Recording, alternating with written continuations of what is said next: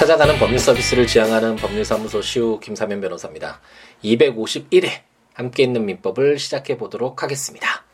주말 다 잘 보내셨는지 예, 모르겠네요. 재충전을 해서 이제 일상으로 다시 예, 돌아와서 더 열정적으로 열심히 행복하게 채워갈 수 있는 아, 그런 어떤 아, 자양분을 아, 취하고 오셨는지 예, 궁금하네요. 여러분들은 자녀가 있으신 분들은 특히 자녀가 어떻게 자라줬으면 좋겠다라는 생각이 드시나요? 그 자녀들이 없다고 하더라도 본인들이 어떤 사람이었으면 좋겠다라는 그런 생각들 해보셨는지 모르겠네요. 개인적으로는 저는 어떤 아, 지식적인 측면에서 물론 어렸을 때 제 꿈이 세계 최고의 지식인이 되는 게 예, 꿈이었다고 친구들한테 뭐 주위 사람들한테 그렇게 막 떠벌리고 다니던 그런 소년이었는데 많이 알고 싶은 것이 예, 꿈이었던 그런 예, 어린 시절이었는데 어, 지금 와서 되돌아보면 어떤 개별적인 그리고 지역적인 그런 지식을 아는 것은 에, 그리 중요하지 않고 그런 지식들을 받아들일 수 있는 능력이라고 해야 되나요? 어, 관통할 수 있는 에, 어떤 세상의 이치, 에, 뭐 이런 내용들 어떤 에, 그 근본적인 것들을 깨뚫고 깨뚫을 수 있는 그런 능력들이 정말 필요하지 않을까라는 생각이 들고 예를 들어서 공자 우리 공자님이 어, 그 노노를 지금 고전이라고 하면서 벌써 한 3천여 년이 2,500년이 너무 훨씬 넘는 그 시간 전에 쓰여진 그 책을 지금 우리가 읽고 있는 이유가 아, 그 책에 우리가 알지 못하는 지식적인 부분이 담겨져 있기 때문은 아니겠죠. 그 어, 노노 속에 담겨져 있는 그 세상이 나 우리 인간에 대한 통찰이랄까요? 그 근본적인 내용들을 깨달음을 줄 수 있는 그리고 우리가 다른 시각으로 어, 바라볼 수 있는 아, 그런 기회를 제공 제공하기 때문에 고전으로서 계속해서 읽히고 있는 것이고 공자님이 만약 지금 시대에 살고 있다면 아 물론 뭐 이런 어떤 유학자로서 어, 살지 않더라도 어 제가 생각하기로는 확신이 드는 건 아마도 뭐를 해도 어, 잘하지 않았을까라는 그런 생각이 들고 우리 주위에서 어, 그런 친구들 을 보게 되잖아요. 뭘 해도 잘하는 에, 뭐 특별히 어떤 뛰어나게 뭐 시험 성적이 좋거나 그렇지는 않은데 어떤 뭐 상황에 닥, 어, 닥쳤을 때 어떤 일에 대처해야 하는 아, 그런 태도들을 봤을 땐 어, 뭘 해도 쟤는 잘하네 이런 어, 느낌을 갖는 그런 친구들이 있죠 주위에 에, 그런 것을 봤을 때 가장 중요한 것은 우리 주위에 어떤 일이 발생할지 자기에게 어떤 일이 발생할지 알 수가 없잖아요. 그런 어, 일들이 어떻게 변화돼서 그리고 어떤 상황 속에서 어떤 어, 식으로 우리에게 다가올지 모르는데 그 단순히 지식만 알고 있어서는 그 지식으로 그거를 어, 대치시켜서 우리가 대비시켜서 문제를 풀어갈 수 없겠죠. 우리가 객관식 문제 풀듯이 그런 어떤 아, 개별적으로 다양하게 다가오는 삶을 살아가면서 채워가면서 어, 다가오는 그 수많은 것들을 아, 제대로 그 중심을 잡고 그 어떤 내용을 통찰해서 그 상황에 가장 적합한 아, 어떤 어, 판단을 내리고 어, 실천을 하는 아, 그런 것들이 정말 필요하지 않을까라는 아, 그런 생각이 들고 그렇기 때문에 에, 우리 교육 방향이나 이런 부분들도 아, 그런 쪽으로 하나하나 뭐 지엽적인 내용들. 제가 아그 지난번 이제 금요일 날 강의였나요? 그때 아 이렇게 문, 그 민법에서도 뭐 몇 년 동안 아 2년 동안 뭐 증생 부인의 소를 제기해야 된다. 이런 아 기간이나 뭐 형법에서 몇 년 이하의 징역을 아, 선고받는다. 뭐 이런 내용들을 외우는 것이 중요한 것이 아니라 아 이런 전체적인 에, 틀을 이용 어, 어 이해를 하고 어떤 사안이 있었을 때 그런 어 사안에 접목시킬 수 있는 자기가 이해했던 그런 법률적인 내용들을 어, 투영시킬 수 있는 그런 능력들을 키워가는 것이 바로 더 중요하고 레걸 마인드라고 할 수 있다라는 설명을 드렸던 것 같은데 그거와 아, 마찬가지로 어, 우리가 아, 삶을 살아가는 데 있어서 아, 중요한 것이 바로 어떤 지엽적인 지식 한두 가지가 아니라 그래서 제가 사실 영어나 이런 공부나 너무 어, 중요시 되고 그 영어를 못하면 뭐 정말 큰일 날 것처럼 이런 교육 방향이 되고 있지만 실질적으로 영어는 아, 그 어떤 다른 문화를 이해하고 아, 그리고 앞으로 할 어떤 자기들의 아, 일적인 측면에서 그리고 생활적인 측면에서 도움이 되는 하나의 작은 수단일 뿐인데 그것보다는 에, 어떤 다양한 어떤 그런 문제들을 해결해 나갈 수 있는 아, 대처해 나가고 가장 좋은 선택을 해 나갈 수 있는 그런 판단력, 통찰력을 키울 수 있는 그런 쪽으로 어, 진행돼야 되지 않을까? 아, 교육이 예, 그런 생각이 들어서 아, 불현듯 또 월요일 아침부터 아, 그런 생각이 들어서 말씀을 드리고 우리가 제가 함께 있는 민법을 읽고 있는데 이 민법을 읽는데도 아, 제가 아, 뭐 2년이 중요합니다, 10년의 소멸시효 기간이 중요합니다, 뭐 이런 말씀 안 드리잖아요. 물론 아, 이 함께 있는 민법의 취지 자체가 뭐 어떤 시험을 목적으로 하거나 법률 전문가들을 대상으로 하는 아, 그런 강의가 아니라 아, 법과 너무 멀리 떨어져 있었던 우리 일반 인들이 예, 법에 대해서 당연히 법을 알아야지 우리 현대 사회를 운영하고 있는 어떤 기준이라고 할 수 있는데 이 룰을 알아야지 싸울 수가 있잖아요. 스포츠 경기도 어, 룰을 알아야지 승부를 볼 수 있는 것이니까 아, 그런 측면에서 우리가 법과 친숙해질 수 있는 그런 기회를 제공한다라는 그런 취지에서 어, 진행되는 것이기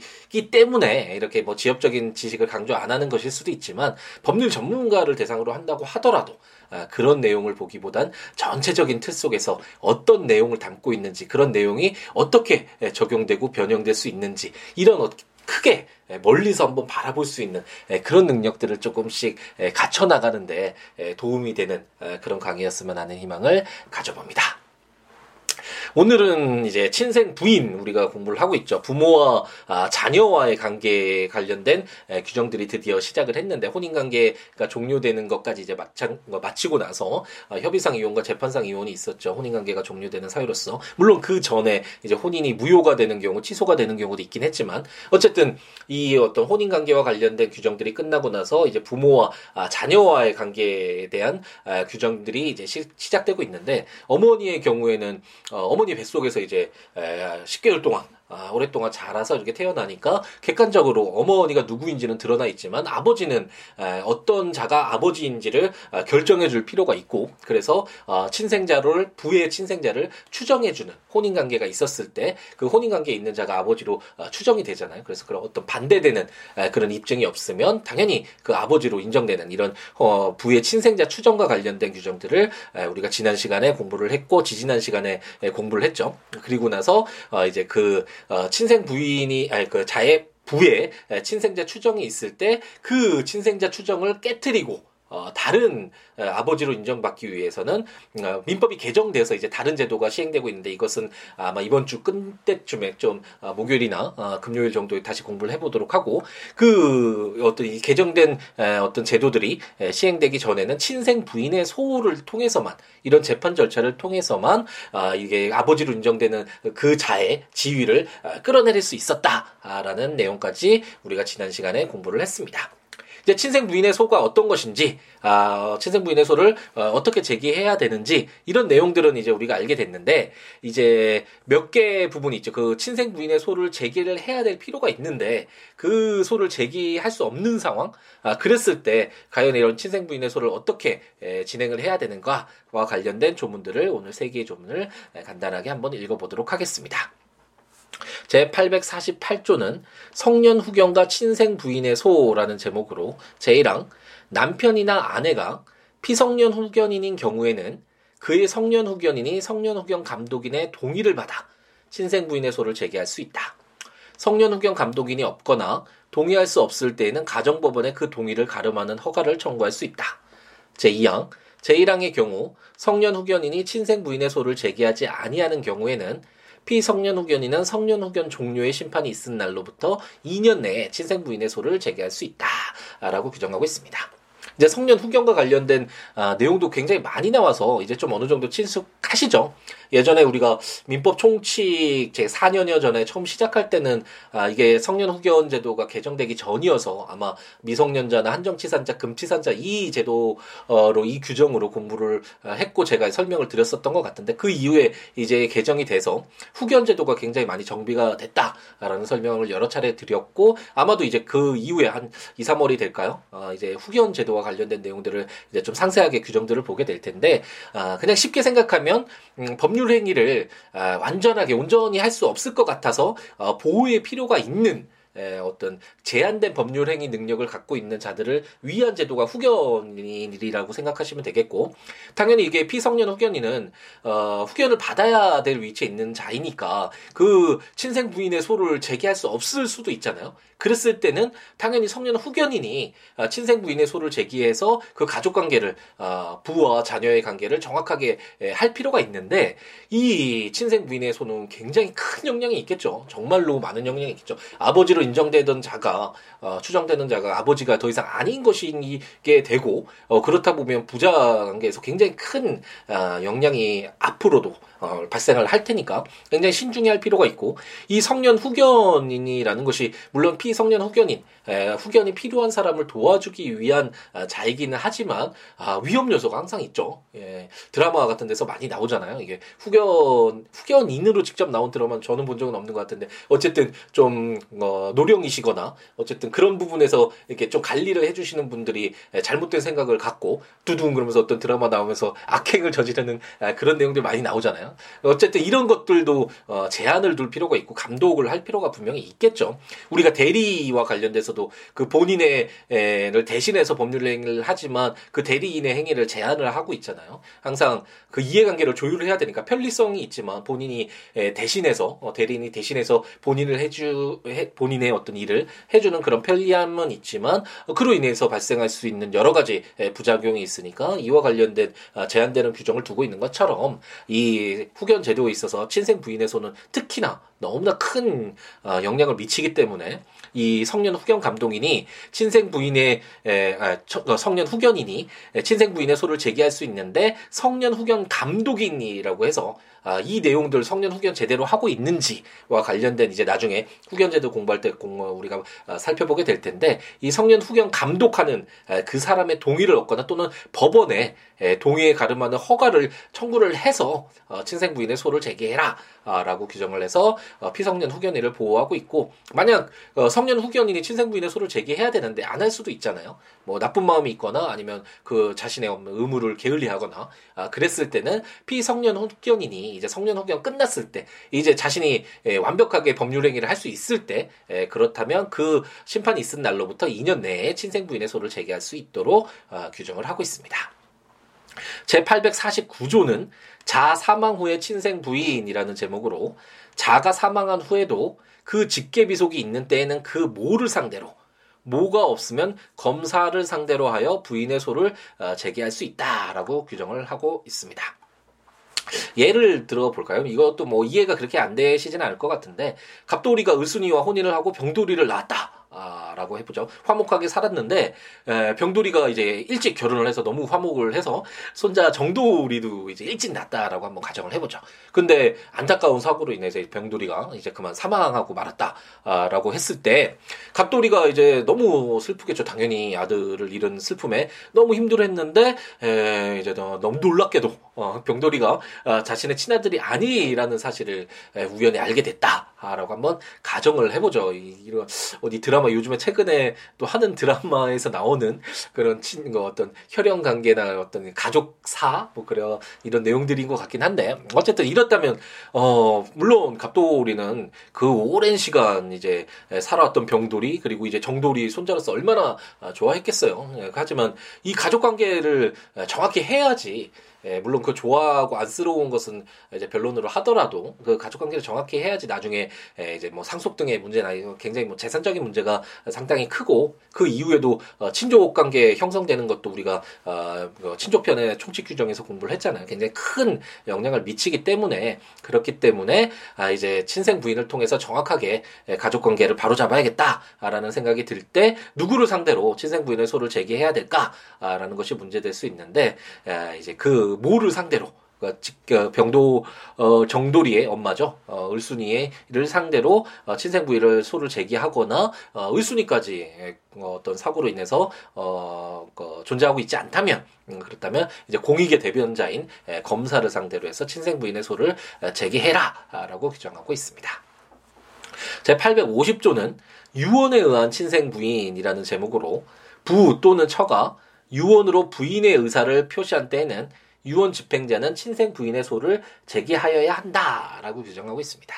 이것도 마찬가지로 어, 친생 부인의 손은 당연히 예, 당사자가 일반적으로 뭐 부부가 되겠죠. 모두 뭐 당연히 어, 그 주체는 될 수 있겠지만 아버지가 어 이거 내 아들이 아니다, 내 딸이 아니다라고 친생 부인의 소를 제기해야 되는데 이것도 법원에 이제 소를 제기해서 어, 판결을 받아야 되는 또 여러 가지 어, 당연히 뭐 이런 감정 어, 유전자나 이런 혈액 을 통한 이런 감정은 당연히 해야 되는 것이고 이런 절차들을 하다 보면 정말 그 긴 시간이 예, 걸릴 수가 있겠죠 하루 이틀 사이에 바로 어너 둘이 닮지 않았네? 아들 아니야? 그러고 이렇게 판결을 내릴 수는 없겠죠. 어, 뭐 당연히 이건 우스갯소리로 하는 이야기고 아, 그렇기 때문에 만약 갑돌이가 암에 걸려서 입원 중에 있어서 한 달 넘기기 없다, 어렵다라는 의학적 소개를 받, 받, 받, 아, 받았는데 아, 이제 그 전에 을순이 사이에서 태어났던 아, 병돌이와 관계에서 아, 이런 어, 자신의 아들이 아니라는 또다시 막장 드라마 같은 어, 그런 일이 있었다.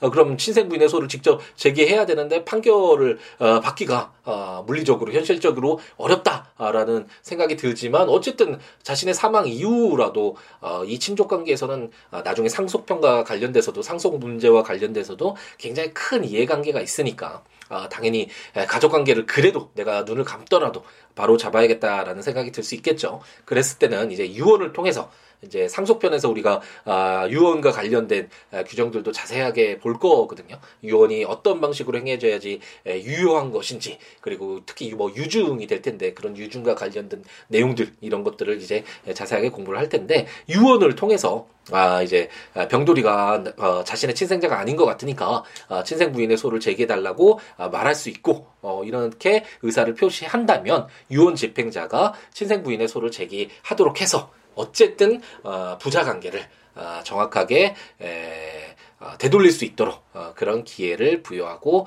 아, 있습니다.